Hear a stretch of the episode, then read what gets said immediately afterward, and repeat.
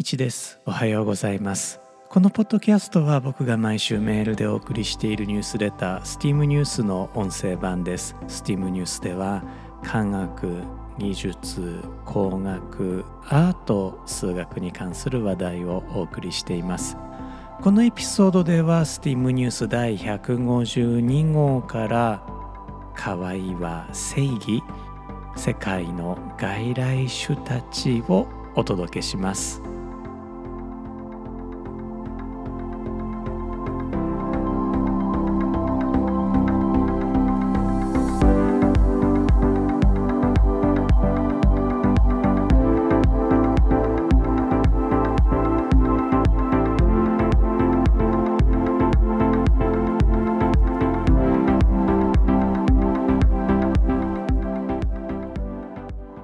改めまして1です。このエピソードは2023年10月26日に収録しています。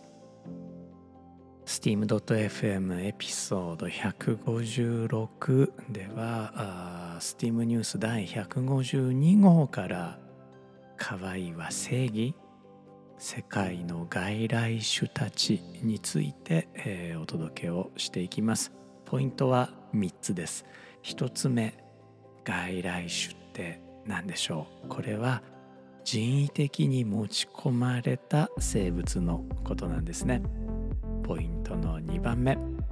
実は日本の生物が世界へ広まっているんです。そしてポイントの3つ目。猫。僕も大好きな猫。可愛さを武器に世界を侵略しましたさて今回どんなお話になるのか早速始めていきたいと思います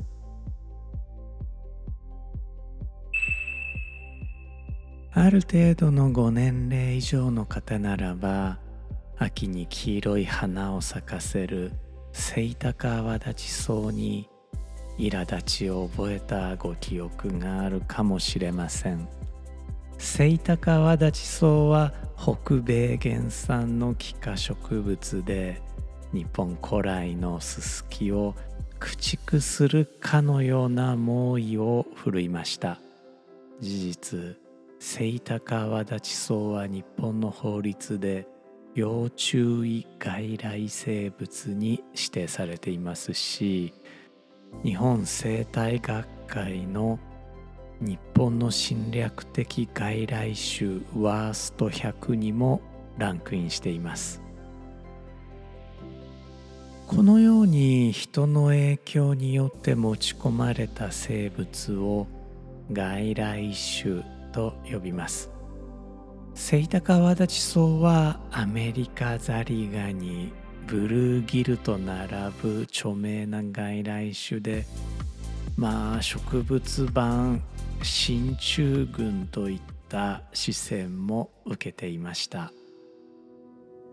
僕が小学生だった頃担任の先生がですね、えー、おばあちゃん先生だったのですがあ少し国粋主義的なところがあってセイタカワダチソウをはじめとする気化植物外来種に関してはこんな風に語っていました。北米の荒野から自然豊かな日本にやってきたのだからあいつらはターフだ。日本の植物は恵まれた環境で育っているから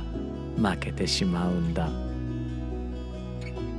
僕の親父もマカロニウエスタン世代ですからアメリカのイメージっていうと西部劇なんですね。なので荒野で育ったガンマンのようにタフな植物が豊かな日本を食い荒らしていくというステレオタイプがまあ埋め込まれてしまったわけです。実際に調べてみるとそうでもないということがわかるのですが今日はそんなお話もしたいと思います。最近はこのセイタカアワダチソウ昔ほどは見かけなくなりました。少なくとも平成の前半と後半では明らかに様子が違います。セイタカアワダチソウが猛威を振るった理由そして最近すっかり勢いを失った理由はアレロパシーという機能によるものと見られています。セイタカアワダチソウは根っこから周囲の植物の成長を抑制する化学物質を放出します。このようにある植物が他の植物の成長を抑える機構を一般的にアレロパシーと呼ぶんです。セイタカアワダチソウはせっせと周囲の植物例えばススキの成長を抑えていたんですがある程度頑張ると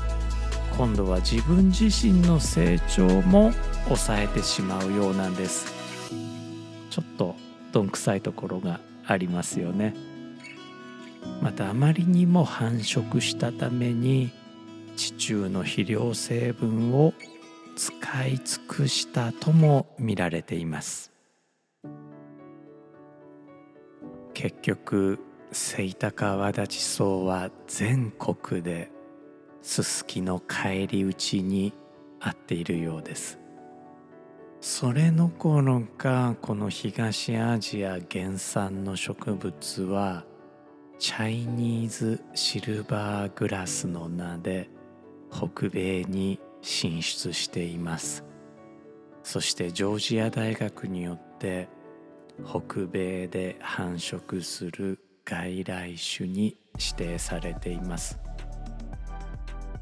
北米大陸といえば日本のクズ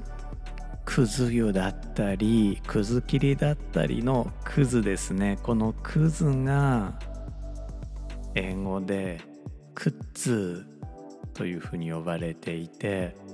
非常に危険な外来種と認識されています。中には大陸が覆われるんではないかと危惧する人もいるようです。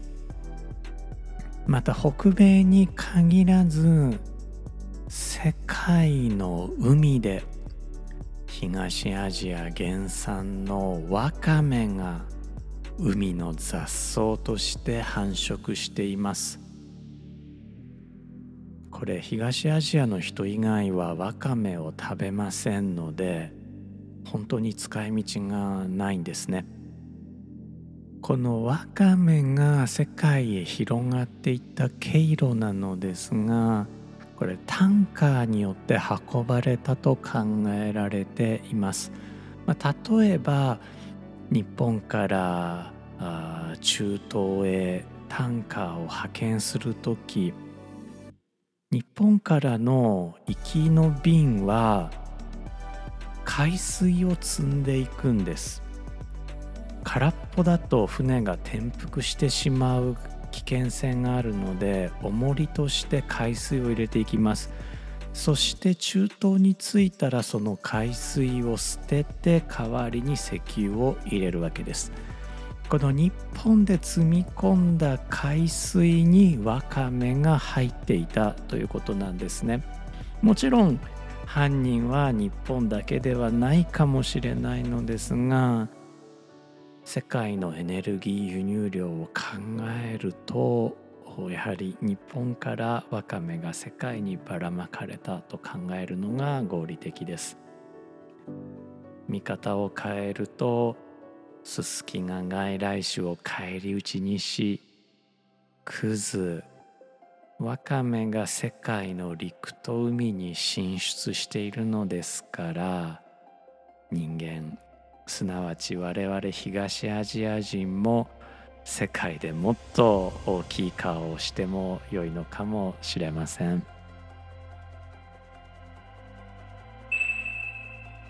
ところで世界にはもっと凶暴な外来種がいます。家猫です。中東原産のこの小さな哺乳類は世界の侵略的外来種ワースト100にランクインする悪魔的な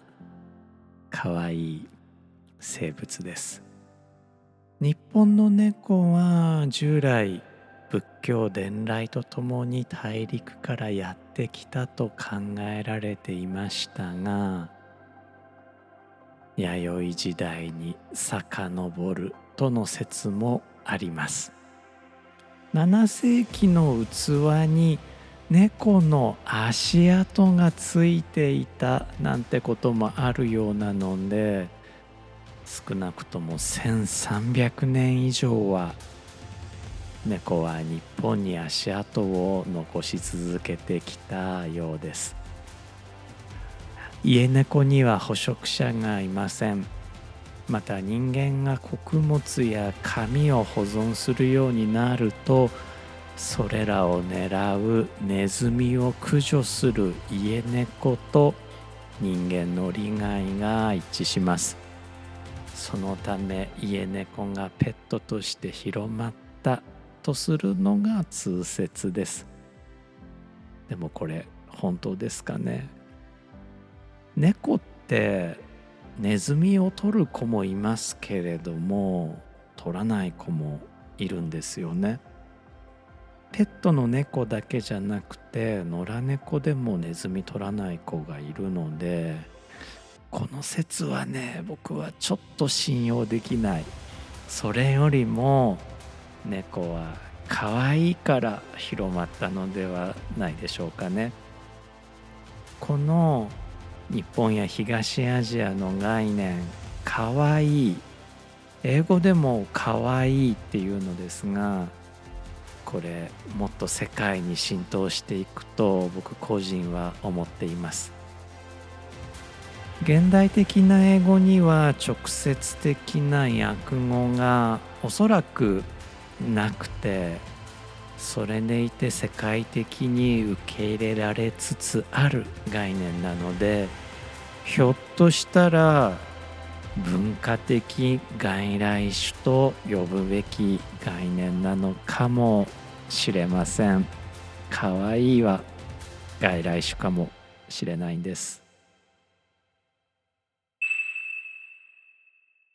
今回のエピソードでは世界の外来種について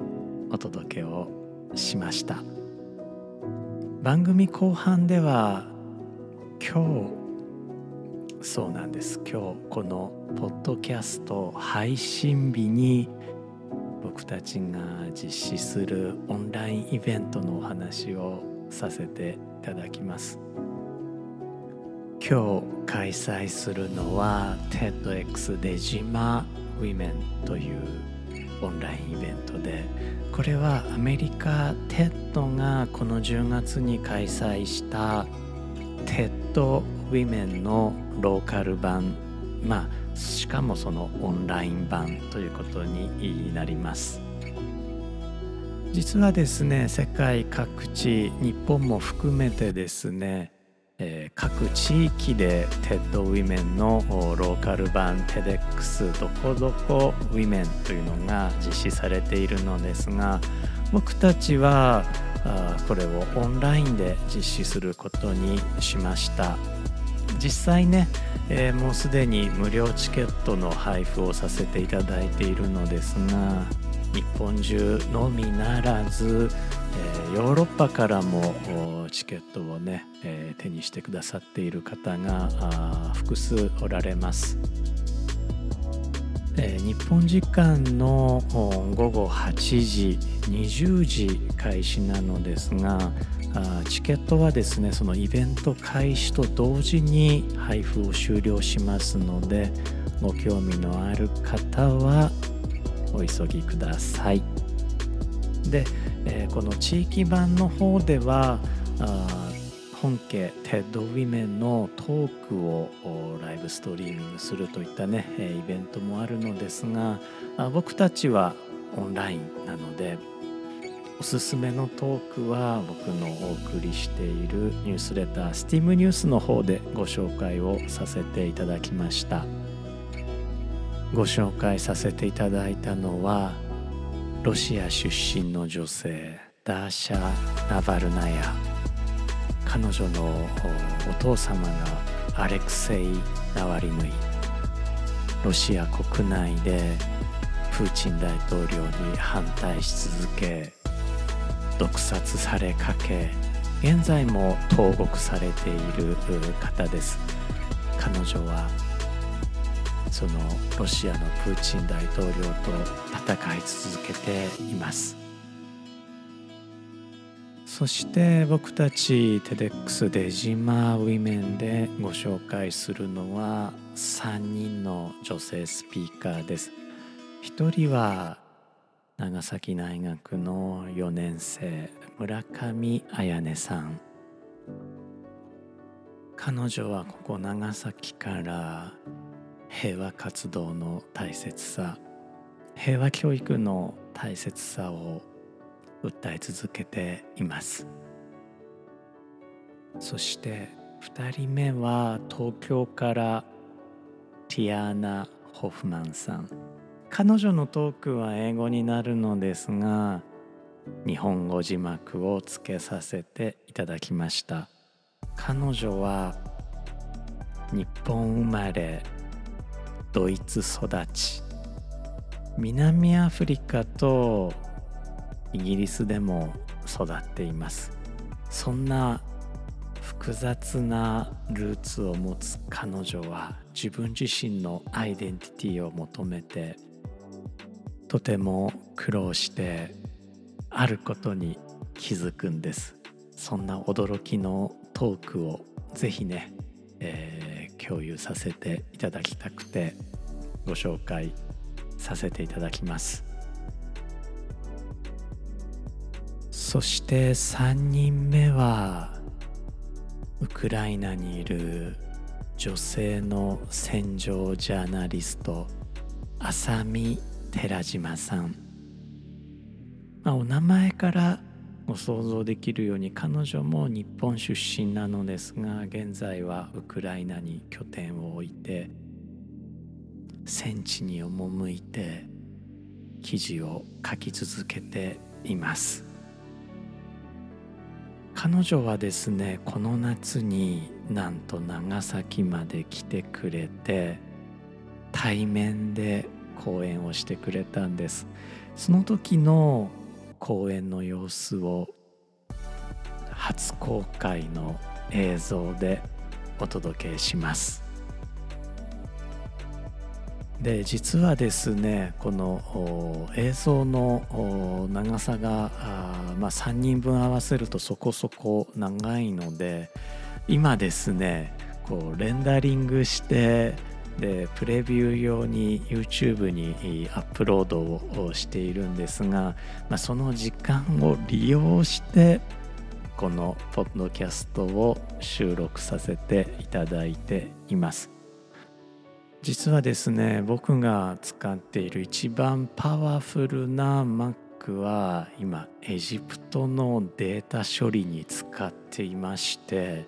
えー、僕は MacBook Air でこういった作業をしているのですがこの MacBook Air で Final Cut Pro を動かしつつポッドキャストを収録しつつ YouTube に動画をアップロードしつつというですね結構アップアップなことをしていまして